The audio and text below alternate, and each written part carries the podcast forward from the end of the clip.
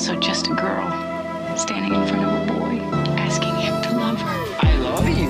É, quer dizer morena em francês. Jack, I want you to draw me like one of your French girls. What about us? We'll always have Paris. Hello, stranger.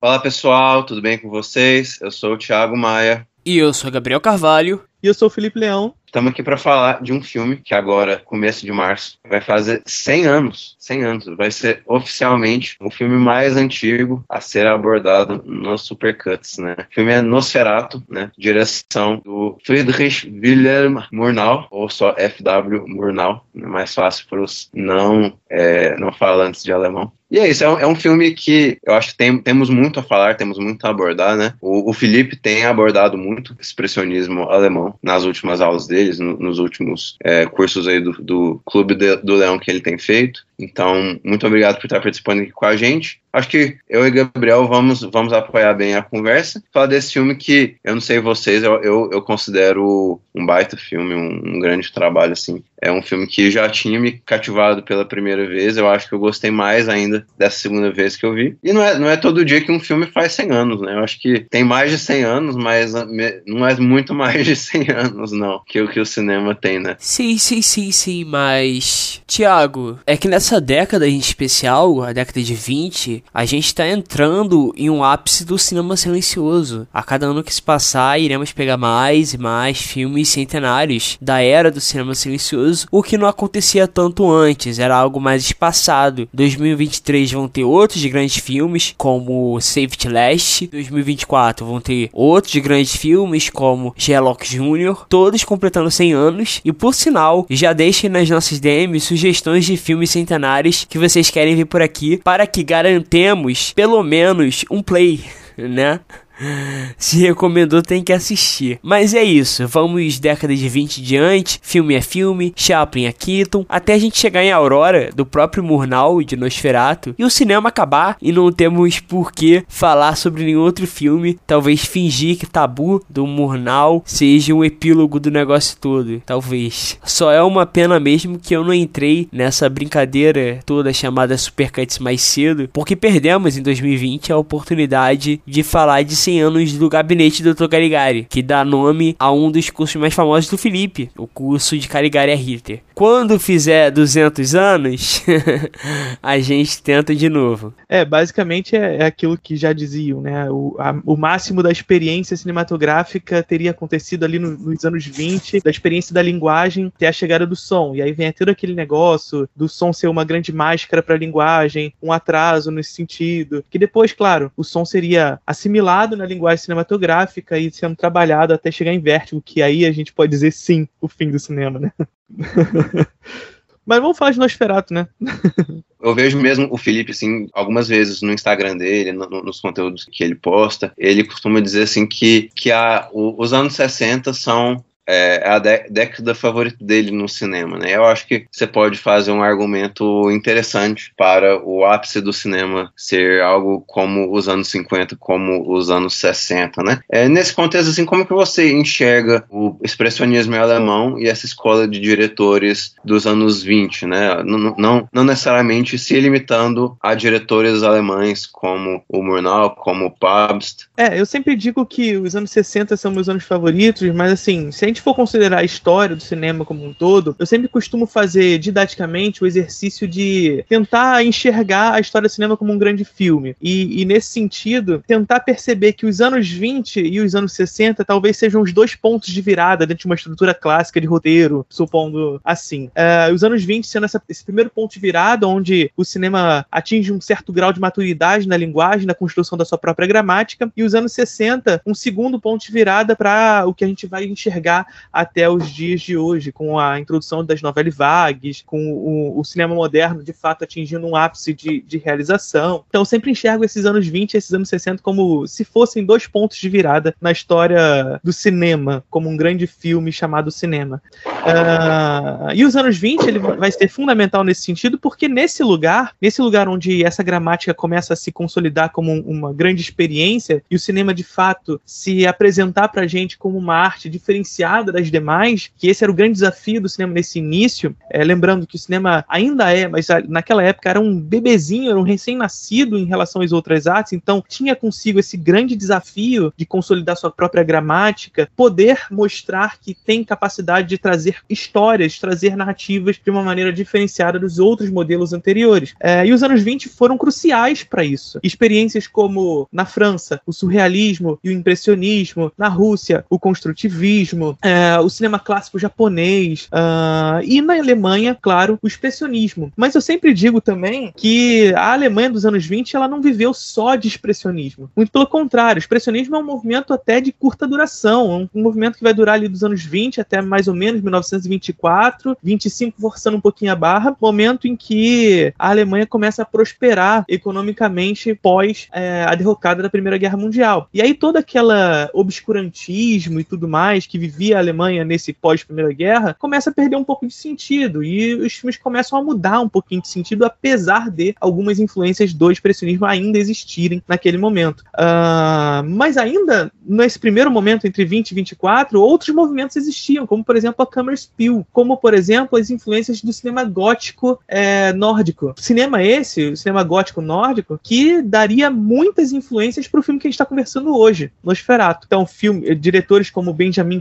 Christensen vão ser muito influentes para o cinema do Murnau, sobretudo nesse primeiro momento. Murnau, Fritz Lang, Pabst e os demais diretores alemães nesse momento seriam cruciais para o desenvolvimento da linguagem dos anos 20, mas ainda assim importante dizer que esse cinema nórdico dos anos 10, principalmente a se considerar o Benjamin Christensen, por exemplo, e também o cinema americano, de certa forma, com Griffith, seria fundamental para consolidar essa nova linguagem ali nos anos 20 na Europa. Gabriel, e Nosferatu seria seu favorito do Murnau? Você tem alguns outros do Murnau que você gosta tão quanto? Qual que é a sua relação com o cinema do, do Murnau?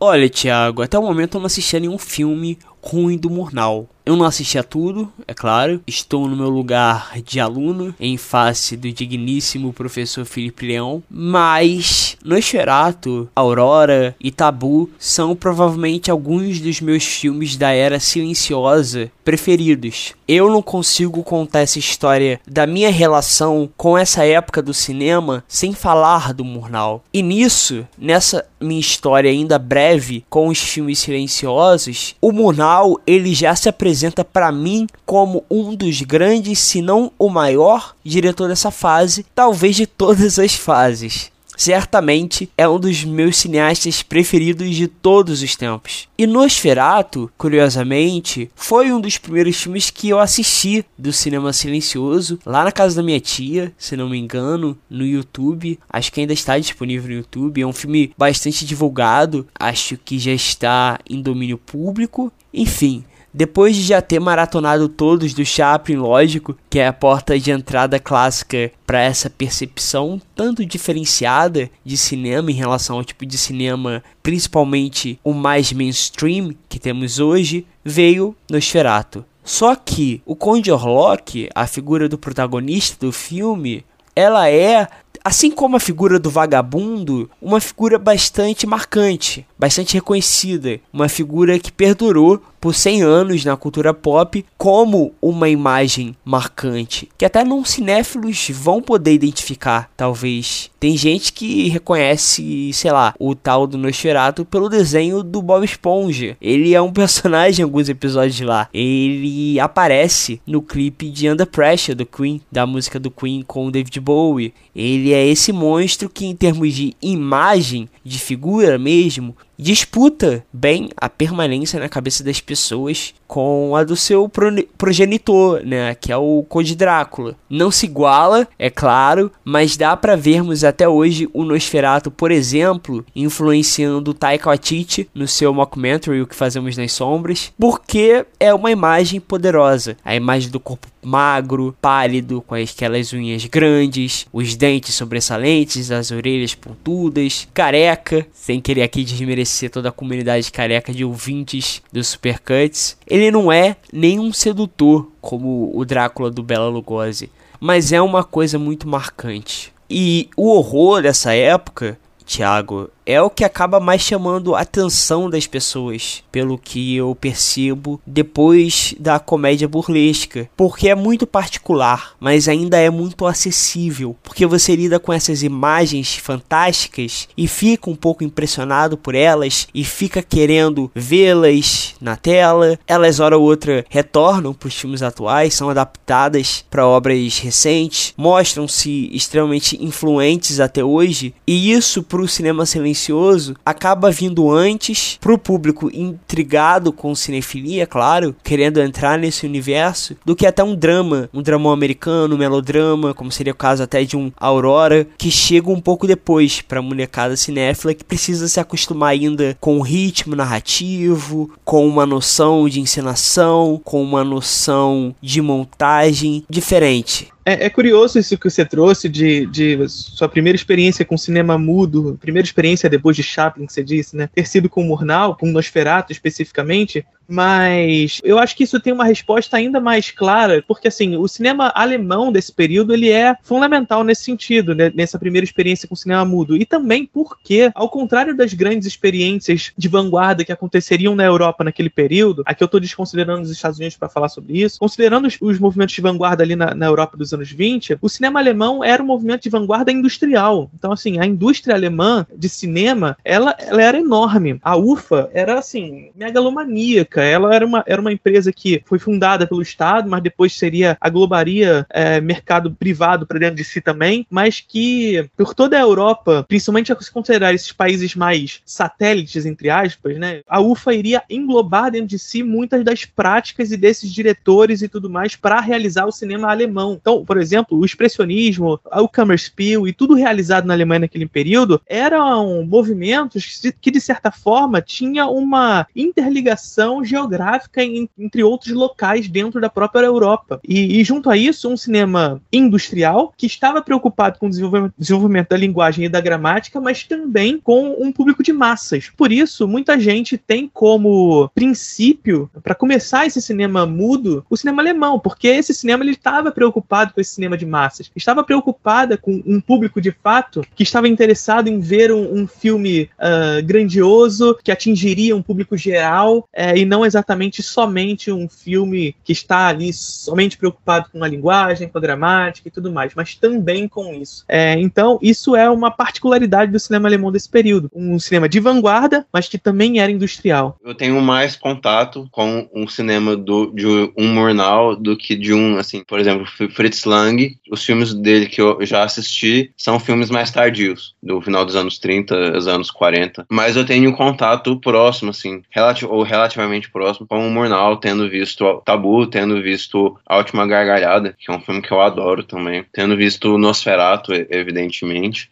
Queria pegar um pouco do que o Gabriel disse, né, sobre o cinema de horror ser mais peculiar dessa época, né? Porque tem uma interseção forte entre o cinema alemão expressionista e um cinema de horror que estava vindo é, surgindo com muita força nessa época, né? E é um cinema que eu, eu considero que entende muito da força dessa meia dúzia de cenas e, e momentos iconográficos, assim, de como forma de perpetuar é, a sua própria arte, né? Então eu penso no Dr. Caligari, eu penso aqui no Vampiro Nosferatu, é, mas assim, acho que não é só o vampiro em si, né? É, é, é, esse é um filme que na revisão ele me pega muito por esses momentos, assim, ele, ele conduz é, maravilhosamente é, a esses grandes momentos, assim, do filme, de você ter é, grandes apari aparições, de você, você ver ali os, os caixões sendo transportados do, do castelo pro mar, e ele no, fim, no fim do filme, no momento, eu acho que vale o, o aviso que esse filme tá fazendo 100 anos, né? Então já, já passou o, o, a validade do spoiler. Mas a, a, cena a cena final do filme, que você vê aquela cidade atingindo um grande catarse, né? E eu vejo as semelhanças com o Dr. Caligari são, são várias, né? É, no Dr. Caligari também, o Robert Vino também vai construindo uma cidade que está em, em, em, em guerra com, com esse, essa excentricidade de um indivíduo ou de um conjunto de indivíduos. E esses temas, assim, são muito presentes num, num filme como Nosferatu, mesmo em outros filmes do Murnau, em outros filmes da época. É, uma da, é um dos elementos que me, me faz admirar muito. Eu acho que nós temos os primeiros grandes diretores do cinema, do, do lado, do lado americano, é, o Griffith, do lado alemão, o Murnau, principalmente, mas é, outros diretores também.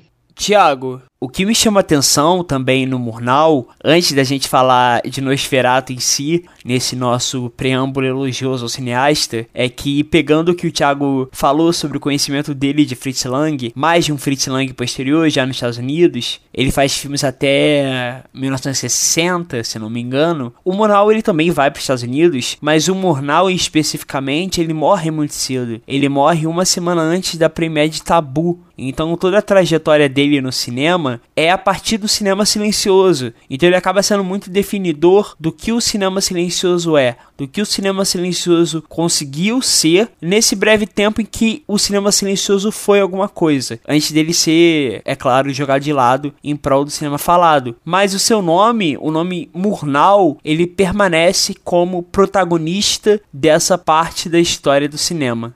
E é curioso também, Gabriel, é, completando o que você está dizendo, que o Murnau dentro do, da escola ali alemã, é uma das figuras mais complexas. O Thiago citou Fritz Lang, eu citei o Pavist, enfim, o Weiner e tudo mais. Uh, mas o, o, Murnau era um diretor muito complexo, porque não dá para encaixar o Murnau dentro de, de, uma corrente dentro do cinema alemão. Não dá para dizer que o Murnau é expressionista, porque se a gente for considerar a obra do Murnau e a gente perguntar aqui qual filme do Murnau é expressionista, a gente vai ter uma dificuldade muito grande de encaixar esse filme. Talvez o filme mais próximo dessa definição é, dentro da carreira do Murnau seja de fato o, no, o Nosferatu. Mas ainda assim, Nosferatu é um filme que está muito mais próximo do gótico do que do expressionismo. Enfim, a gente pode dizer que ele é que ele tem características do expressionismo, mas ele também tem características do gótico. Ele é um autor romântico, sobretudo romântico. É um autor do melodrama. Então assim, é um autor complexo demais para definir ele em um lugar só. E muito disso traria essa grande importância que o Murnau tem nessa complexidade de alinhar dialeticamente vários elementos dentro de si, de não se prender dentro de uma Alemanha que até hoje temos a dificuldade de olhar para os anos 20 na Alemanha e distinguir o que foi produzido lá em não apenas expressionismo, e a gente olha para a carreira do Murnau e fala: caramba, não é só expressionismo. O Murnau é como se fosse uma figura-chave para compreender que o cinema alemão dos anos 20 não é só expressionismo. Ele é Murnau. Ele, mais uma vez, alinha essas características românticas num princípio. E aqui o, o Nosferatu traz isso pra gente muito bem. Esse lugar onde o medo é trazido sob uma perspectiva que alinha essa necessidade de, de negar a racionalidade. Isso é, era muito importante ali dentro de um contexto gótico. Então, toda essa racionalidade que nos guiaria para alguns males da sociedade contemporânea, àquela época, claro, viria esse movimento romântico para negar essa racionalidade em razão de um, de um sentimentalismo profundo. O melodrama é forte nesse sentido e, e a Aurora traz isso pra gente. Nosferatu traz traz isso pra gente,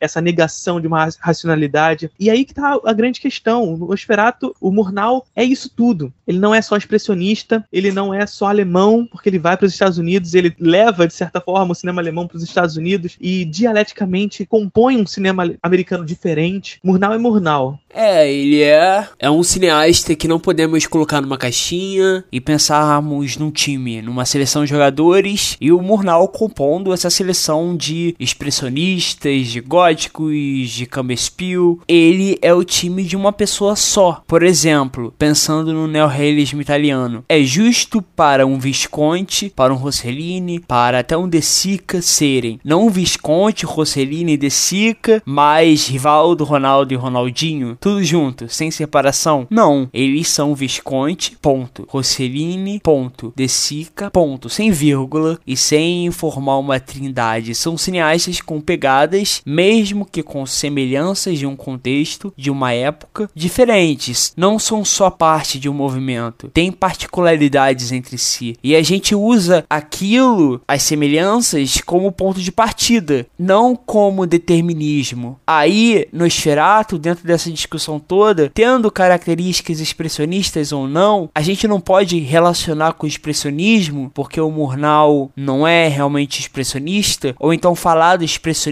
em Nosferatu, podemos. É uma possibilidade de relação, mas não de definição. É uma possibilidade da gente começar uma conversa e não encerrá-la imediatamente, senão a gente estaria onde? A gente não estaria aqui discutindo a obra, a gente estaria lá no Wikipedia vendo que o filme é e a gente decora aquilo e pronto. Então, o quão limitador seria reduzir aos supostos pretextos neorrealistas e sei lá o que, sem margem para nenhuma digressão, gente como Visconti, Rossellini, De Sica, entre outros. Mas e aí, Felipe, o que você pensa sobre essa minha relação com esses cineastas neorrealistas? Tem a ver com o Murnau?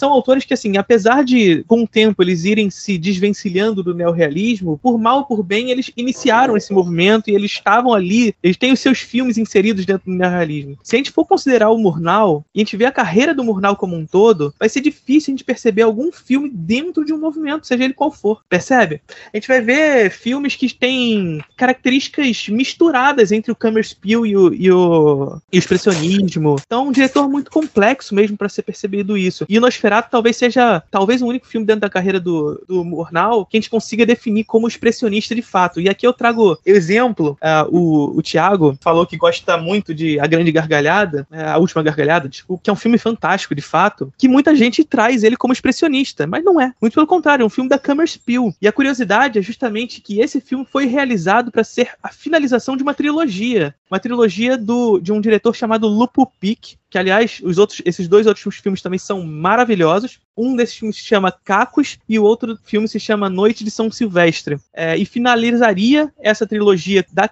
Spiel com é, A Última Gargalhada. Percebe? O Murnau ele vai transitar por uma série de outros, outras características estilísticas. O Fausto também, que é outro filme que, que muita gente encaixa dentro do expressionismo, também não pode ser necessariamente preenchido somente nessa categoria, até porque tem, se a gente for definir quais são as características fundamentais do, do estilo do Murnau, uma dessas características que o define é justamente essa composição dialética entre realismo e misticismo.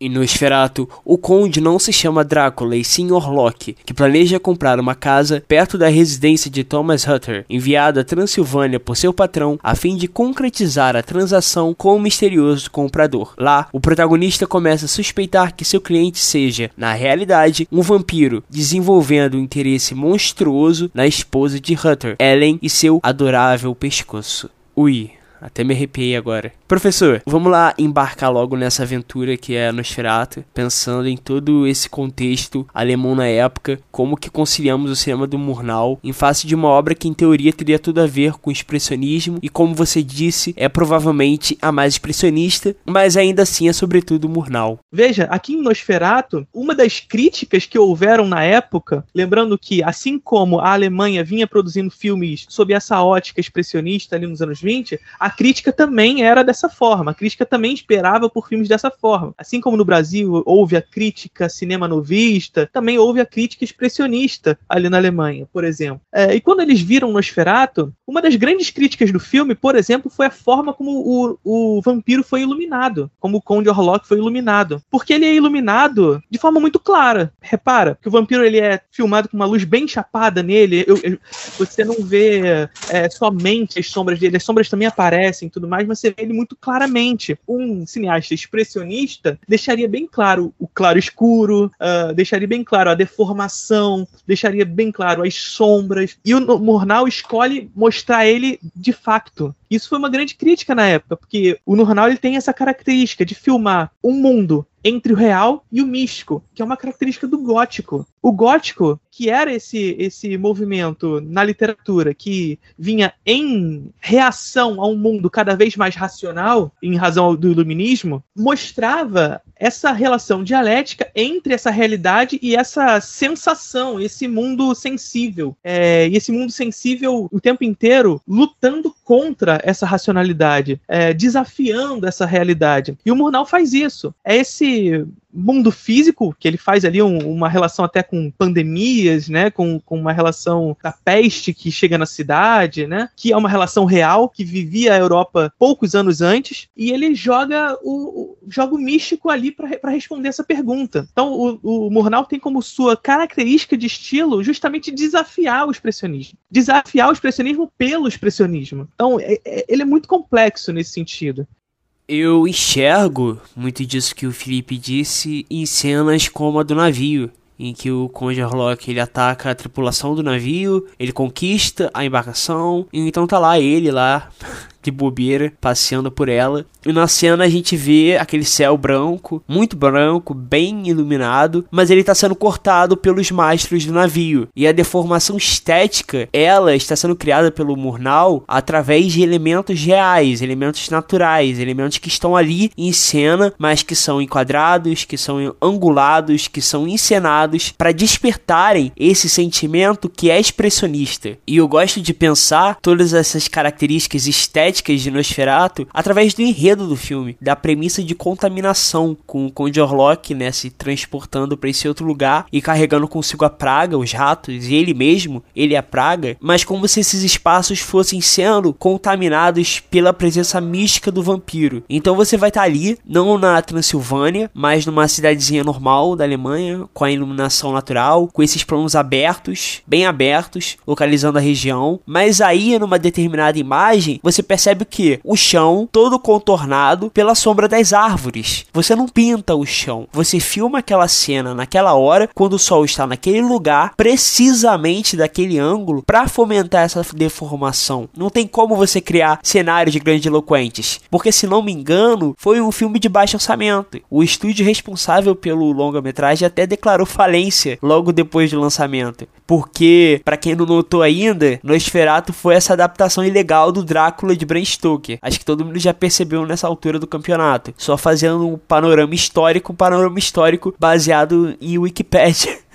Então, se o professor Leão quiser me interromper e me corrigir, por favor. Enfim, pelo que li, pela violação dos direitos autorais, as cópias dos filmes elas eram destruídas. Só que algumas foram contrabandeadas e acabaram chegando nos Estados Unidos, onde o Drácula, por algum motivo, estava sob domínio público, então não era mais crime assistir e reproduzir Nosferatu. E aí é engraçado porque é como se a contaminação da vida real não fosse de ratos, não fosse do vampiro, da praga, né? Mas do filme em si, sendo tudo isso. Eu amo quando a história de fato conversa com a ficção. Enfim, eu assisti Nosferatu back to back, bem perto de quando assisti o Gabinete do Dr. Caligari, nessa minha iniciação expressionista, digamos assim. E a falta de artifícios no filme do Murnau, resumindo tudo isso, me fascinou muito, em comparação com a quantidade de artifícios na obra do Winnie e do que aparentemente o expressionismo deveria ser,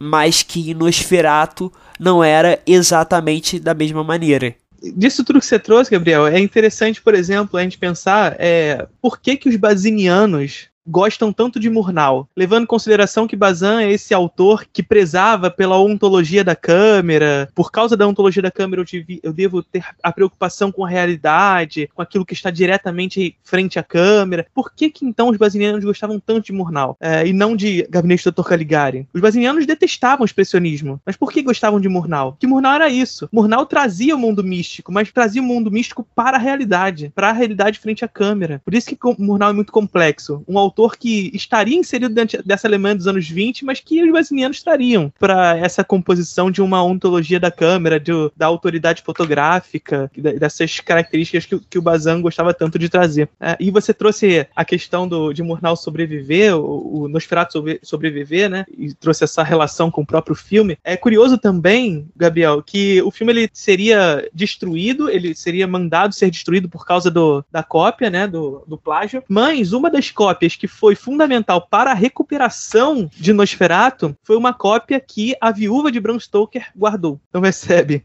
a família de Bram Stoker não queria que o filme fosse lançado, mandou destruir tudo, mas uma cópia que ela guardou foi fundamental para o filme ser jogado para a história. Eu vou assinar embaixo nessa ideia que vocês trouxeram do horror trazido para a realidade. E para mim nada parece mais é, exemplificar essa dinâmica que ao longo do filme, nas várias cenas que você tem o contato do, do vampiro ou da ideia de uma ente vampírica com a personagem da Ellen Ruta, que seria a esposa do nosso protagonista, né? Inclusive, isso vai desencadear naquela cena final que ele aparece para ela como sombra, que para mim é possivelmente a grande cena do filme, né? É, é a cena que resume e exemplifica toda essa intenção do filme de você é, de ser fantasmagórico, de ser fantástico no sentido da fantasia, né? Mas de trazer um terror que se manifesta de maneira real, né? De maneira a assustar a esposa, de maneira a assustar a cidade, de maneira de se de manifestar como peste dentre os moradores da vila, né? Inclusive assim, a, as ideias desse filme, elas são são vistas em dezenas e, e centenas de outros filmes, né? É, é, é, é, como se através do Nosferatu você tivesse o início de uma, de uma grande tradição é, de horror, né? Que possivelmente surge aqui, né? Eu acho que é, quando a gente vai falar de grandes obras do terror, né, muitas vezes a gente, a gente coloca essa, é, esse qualificador, né, ah, são coisas que quase que surgem aqui, mas, mas já, em algumas maneiras essa tendência realmente surge com o Nosferatu no sentido de que ele é o filme que, que maravilha outros autores de terror e quando você vê tipo um filme como Zumbi Branco, filmes com Boris Karloff, filmes com grandes atores do, do, do, gênero, assim, é você vê que eles funcionam a partir dessa mesma dinâmica, né, da, da aparição, da... não quero aqui desmerecer o Dr. Caligari, que é um filme que eu, que eu também aprecio bastante, mas eu enxergo muito dessa originalidade aqui. E é engraçado como em, em determinado, nessa determinada época do cinema, você pode sim dizer que, que as coisas são mais originais que em, em outras épocas, porque elas realmente são. E eu, eu realmente me sinto isso, é, analisando o cinema do Murnau, especialmente esse filme essa questão toda que você trouxe do terror é interessante para a gente perceber até como funcionaria esse horror do, do cinema alemão nesse momento, mas também o horror como, como um todo, percebendo as características desses autores alemães e do Murnau relacionadas ao romantismo, né? É, tem uma frase que os românticos iriam absorver com bastante força, que é basicamente assim: do conhecido trazer a beleza do desconhecido. E o Murnau faz isso muito bem, e o Gabinete do Caligari também, e se vocês forem pegar a história do cinema de horror, vocês vão ver muito bem essa característica também acontecendo, em razão dessa, dessa, dessa herança romântica, da literatura romântica e, do, e da filosofia romântica. Aqui no, no Nosferatu, o conhecido são as pestes. Então, a sociedade vivia sob a, sob a onda dessa peste. Havia vivido poucos anos antes. Bom, nós conhecemos isso, nós sabemos disso, mas nós não temos resposta para isso porque a racionalidade não nos dá essa resposta. Então cabe a quem dar essa resposta? Cabe a esse lugar do idealismo, esse lugar da, da, da construção semântica é, dos sentimentos, do místico, do mito. E aí a resposta que os românticos vão dar, a resposta que os góticos vão dar, que o expressionismo vai dar ali e que o horror vai dar como um todo, é, é justamente essa. Então tá, é, as, essas pestes pelas quais nós não conseguimos lutar contra elas porque elas vêm e voltam o tempo inteiro.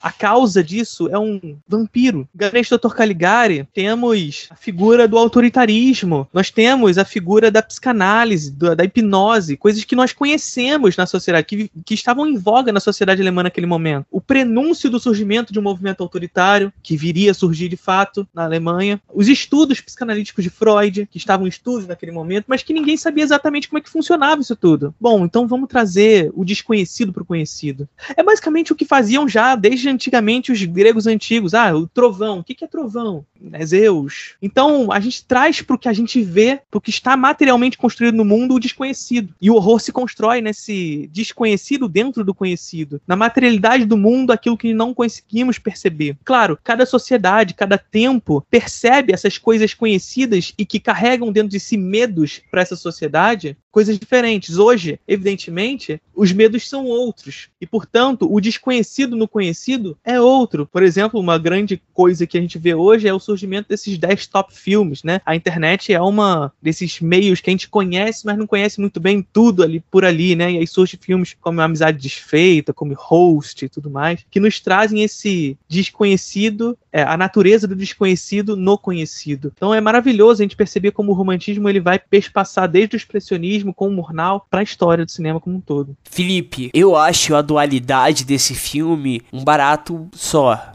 Tá, a esposa tem um delírio quando o marido é atacado pelo vampiro na metade do filme, como se rolasse uma conexão mística ali que impede o marido de morrer ou alguma coisa do tipo. Mas tudo que ela passa as alucinações, a doença, os delírios, tudo isso poderia ser explicado por vieses racionais, como consequência da praga, porque o próprio chefe do protagonista, ele já demonstra estar contaminado antes. Ele já tem uma malícia antes. E o que isso significa? Isso significa que a praga já chegou àquela cidade, mas ainda não nível de depois, quando tem aquela embarcação contaminada. Aí sim a cidade toda cai. E de qualquer modo, o patrão, a esposa e o Hunter, que é um empregado do patrão, então faz sentido ele estar contaminado ele contaminar a esposa, eles sofrem de uma condição excêntrica que não exatamente, caso não existisse, óbvio, o Conde Orlok em cena, representa misticismo. Nisso é até legal que todo o clímax do Orlok com a Ellen não possui nenhum outro personagem em cena. São só os dois e os dois morrem. Ele morre e ela morre também. Como se o vírus ou a bactéria, pensando no campo mais racional, matasse sua última última vítima e depois o caos acabasse. Não por razões sobrenaturais, o sol que queima o vampiro, mas razões biológicas do ser humano desenvolvendo uma resistência, anticorpos e até por isso o Thomas mesmo sobrevive. Por que, que ele sobrevive? Seleção natural? Sei lá. Então o filme ele tá conversando bastante com o lógico, mas não se sustentando por ele. É tipo o Murnau filmando a natureza da maneira que ele filma, filmando montanhas. Tem um plano de montanhas que parecem castelos assombrados, na contraposição com o céu. Parece que tem um vampiro morando nelas, mesmo que elas sejam simplesmente montanhas. É, acabou que nós não falamos assim muito da textualidade do filme. O, o, como o filme, assim, esses filmes silenciosos, esses filmes que carecem de diálogos falados, apesar de que contém bastantes diálogos escritos, né? É muito, eu, eu, eu considero interessantíssimo, assim, a forma como a questão textual e a questão da mística daquele texto, no sentido de ser uma lenda mesmo, como a questão disso entra e infiltra na história, né? E a gente pode ver as cenas que o personagem principal, ele está tá sempre lendo algo sobre a, a lenda do vampiro, ele está sempre pesquisando, né? O filme tem, tem essa questão mesmo mesmo até da fonte que ele escolhe no, no, nos contar a mensagem. Né? Inclusive, assim, eu falo um pouquinho de, de alemão e vendo, vendo o filme eu comentava com Larissa que o, em 100 anos de, de, de Nosferatu, em 100 anos, dá tempo até para o alemão mu mudar mesmo a grafia. Eu, eu tentava ler, ler as partes textuais em alemão, assim, porque eu, eu tenho esse. Eu, eu gosto de ler as coisas em alemão, e muita coisa eu, eu não reconhecia, porque, mas na verdade eu sabia que a grafia estava diferente. Então, é um trema que não tem hoje, mas tinha no passado, é um, é um S que, que é retirado, é, são pequenas coisinhas que mudam o texto. Isso eu acho que interfere muito na forma como você experiencia o filme, de você ver essa questão da, do misticismo, de você ver é, o, o, gosto pela, pela, pela aquela tradição e, e os medos e anseios daquele, daqueles personagens, a, a questão da aventura. Eu gosto muito desses, da forma como esses filmes silenciosos, eles escolhem, eles escolhem mostrar o seu próprio texto, porque isso também é uma escolha artística particularmente inspirada, eu consideraria. Quanto a essa textualidade que você trouxe, Thiago, queria até pegar uma questão de curiosidade mesmo para gente, a gente perceber perceber algumas coisas com relação a esses filmes de monstros, né? Que depois os Estados Unidos iriam trazer com tudo ali nos anos 30, o início dos anos 30 e tudo mais, nesse, nesse período pré-Código Reis, né? Dá, dá uma olhada na história de, de Nosferatu, né? Uh, nós temos uma ameaça que está num lugar tão, tão distante. Um rapaz vai até esse lugar para buscar essa ameaça que está num lugar tão, tão distante. E essa ameaça, depois de conhecer uma donzela, resolve vir para a cidade e morre por se apaixonar pela donzela. Essa é a história de Nosferatu, que é a história de King Kong, que é a história de grande parte dos filmes de monstro o monstro que está no seu lugarzinho, distante de todos, que é buscado à força, de certa forma, para o, o, lugar onde vai acontecer o grande clímax do filme, e ele se apaixona pela donzela e pelo seu amor pela donzela ele morre. Então, textualmente, percebe que existe uma relação romântica e melodramática nisso tudo, que responde à existência textual desses dois filmes. É, porque o monstro, ele não é essa figura vilanesca, é mais essa figura na base da moralidade, que tem regras muito específicas concepções de mundo muito específicas. O Conde Orlok ele não dorme no caixão porque ele é mal, porque ele precisa. O Conde Orlok ele não bebe sangue porque ele é mal, é porque ele precisa. E a gente precisa mergulhar junto nessas perversões dessas criaturas. E perversões que são igualmente trágicas, porque justamente no momento que o conde atinge o seu objeto de maior desejo, ele chega a Ellen e ele consegue o que ele quer com ela, ele morre. Então, monstros são figuras pautadas na tragédia. E a gente chega num final que é agridoce, em que há o bem vencendo, teoricamente, mostra-se o castelo destruído dele, é a cena final do filme, mas a moça morreu. Então, acho que o Murnau ele entende essas nuances do cinema de monstro, do cinema de horror. É, característica do melodrama, polarização moral. Então, é, é colocar o bem contra o mal. É, mesmo que, como a gente estava dizendo, o mal aqui, na figura do monstro, tem esse lugar agridoce que você trouxe, ele só estava apaixonada pela, pela moça, pela donzela e tudo mais, ainda assim existe essa polarização moral do melodrama, que o, que o Murnau adorava trazer para os seus filmes. É, você poderia muito bem dizer que o Aurora é um filme de monstro, mas um filme de monstro com um final feliz, em que o personagem do monstro, do marido, ele tem a sua perversão, mas ele consegue uma redenção daquilo. Talvez seja o um filme de monstro mais bonito justamente por ter essa redenção. Concorda comigo, Felipe? Não, concordo. É possível a gente perceber esse, esse homem ali, o marido no, em Aurora, como um monstro, pelo menos nessa, nessa sua figura de polarização naquele primeiro momento, né? Ele, ele é um traidor, ele tenta matar a mulher, e depois que ele vai pra redenção daquilo. Então, assim, de fato existe uma, uma figura monstruosa nele. Mesmo que não pela casca do monstro, essa externalidade formal do monstro, mas essa, a gente pode dizer que uma, uma moralidade monstruosa.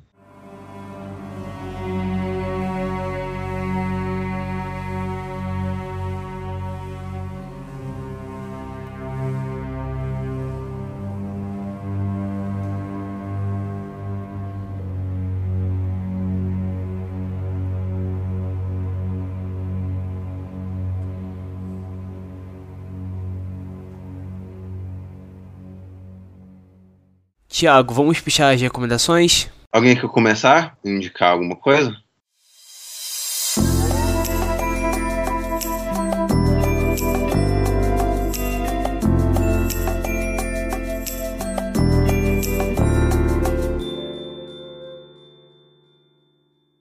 Indicação, vou indicar para vocês. Lá no meu Letterbox, eu fiz uma listinha com quase 40 filmes desse cinema alemão dos anos 20. É, não, não apenas filmes expressionistas, mas filmes para compreender o cinema alemão dos anos 20 até a chegada do nazismo. Então, tá lá no meu Letterboxd uma listinha com vários desses filmes, é, uma listinha maravilhosa para vocês entenderem. E também, claro, aquela publi, é, o Clube do Leão tem uma aula inteirinha só sobre o cinema alemão dos anos 20 e 30, de Caligari a Hitler, para vocês aprenderem tudo. Inclusive, Larissa e Thiago, tô sentindo falta de vocês lá no Clube do Leão. retornaremos, retornaremos. A minha recomendação, Thiago, tem a ver com um pedido do professor. Ele falou se poderíamos fazer um episódio temático do Hitchcock, porque ele está prestes a anunciar Não sei se quando esse episódio sair ele já terá anunciado um curso ou algo do tipo focado no Hitchcock. Infelizmente, não pudemos colocar isso na agenda, mas tem um filme, um lançamento de fevereiro do mês passado, chamado Kimi, dirigido pelo Steven Soderbergh, estrelado pela Zoe Kravitz, que vai interpretar a Mulher Gato nos cinemas, e que, ao meu ver, é um filme bastante Hitchcockiano. É um filme que, por exemplo, vai pegar uma cena da personagem no computador, ela tá numa reunião com a psicóloga dela, barra psiquiatra, não sei direito quem é essa personagem, e ela quer desligar a reunião, ela quer sair da reunião. Então, ao invés do Soderbergh simplesmente fechar a tela, mostrar uma ação repentina da personagem, não, ele vai primeiro filmar ela pegando o mouse, ela puxando o mouse depois, ela aproximando o cursor do botão de sair da chamada e enfim fechar a chamada. Então ele cria um suspense, ele dá informações para nós que alguns personagens não estão cientes delas para que embarquemos num conflito dramático mais envolvente. Fora, é claro, que toda a premissa da obra parte do clássico Hitchcockiano do homem comum, no caso, mulher comum, que não tem nada a ver com a trama, mas que é colocada repentinamente dentro de uma trama maior. E eu gostei bastante, gostei bastante de como o Soderbergh lida com esse universo, lida com as questões muito próprias da Covid-19. E essa é a minha recomendação para a gente já, antes do, do curso do Felipe, né? Fazendo aqui também um jabá para ele, a gente ficar por dentro de algumas características Hitchcockianas em obras que não são do Hitchcock em si. É um filme que infelizmente não consegui, queria ter trago para o Supercuts, um episódio discutindo essa obra, mas é um filme disponível na HBO Max Max, então fica a recomendação novamente. Aproveitar que você deixou aí uma indicação vinda da HBO Max, vou comentar que Larissa e eu assistimos a, a Casa Blanca. A gente go gostou bastante do filme, é um filme, não diria que é dos melhores filmes da época que ele foi feito, mas é, ainda é um filme muito interessante, é um filme que, que emociona em alguns sentidos, que tem um contexto é, histórico forte e impactante. E, assim, acho que a, a, indicação da HBO Max é válida porque é, a HBO Max tá, tá repleta de filmes, assim, de uma época do cinema e de diretores do cinema, filmes do Hitchcock, como é, North by Northwest, que é Intriga Internacional, né? Filmes do Howard Hawks, como Rio Bravo, é, filmes do, do Nicholas Ray, filmes do, do, do David Lean, como Ponte do Rio Kwai, como Doutor Vago. É uma época cheia, repleta de, de filmes e cineastas que você não acha em outros streamings, assim, acho que vale a pena. Tipo, se você clica no Casablanca e, e aparece assim, é, ah, se você gostou desse, assista esse, né? É, é cheio de filmes interessantes, assim, é, é, de filmes obrigatórios, que eu acho que vale muito a pena para quem assina o HBO Max. Eu vou deixar aqui dois filmes de dica que, quando esse episódio for ao ar, esses filmes já vão estar disponíveis para quem assina a MUBI, que é o Cal, ou Vaca, da Andrea Arnold. O filme lembra de um diretor, é, se chama Valdemar Johansson, é um diretor islandês, é um filme islandês.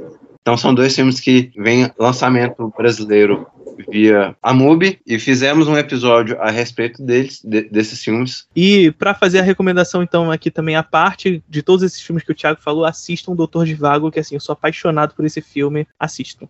Então, quero deixar agradecimento aos ouvintes que nos escutaram nessa nossa celebração, Nosferato, 100 anos, não é todo dia que um grande filme faz 100 anos. E o espaço agora é do Felipe e do Gabriel deixarem os jabás deles, as redes sociais, onde vocês podem acompanhar o trabalho deles. Ambos os dois estão fazendo muita coisa e é isso, o espaço é de vocês. Bom, já é, sei lá, minha quarta ou quinta participação aqui no Supercuts, então vocês já, já, já me ouviram muito, já ouviram muito minha voz por aqui, vocês já devem saber. Eu sou mais atuante no Instagram, mas no Twitter eu de vez em quando falo por lá também, então Instagram é arroba Felipe é P-H-I-L-I-P-P-E. Twitter é Fio Leão. E é isso. Também tô lá no Letterboxd, Felipe Leão. E no Clube do Leão, todo mês um curso contínuo aí que a gente vai conversando sobre vários assuntos sobre linguagem, história e teoria cinematográfica. Já as minhas redes são arroba Gabriel Carvalho no Twitter. Lá você consegue encontrar minha árvore de links, um site que armazena todas as minhas demais redes, todos os demais links importantes para mim, incluindo meu Instagram, incluindo meu Letterboxd, incluindo a minha página no Cineplot, que é o site do professor Felipe Leão. E é isso basicamente. Sigam os Supercuts. Obedeçam Gabriel e sigam o Supercuts Pod. Muito obrigado, Gabriel. E semana que vem a gente está de volta. Lembre-se de interagir conosco lá nas redes que a gente adora a interação de vocês. Estamos de volta logo em breve. Tchau, tchau, pessoal, e até a próxima.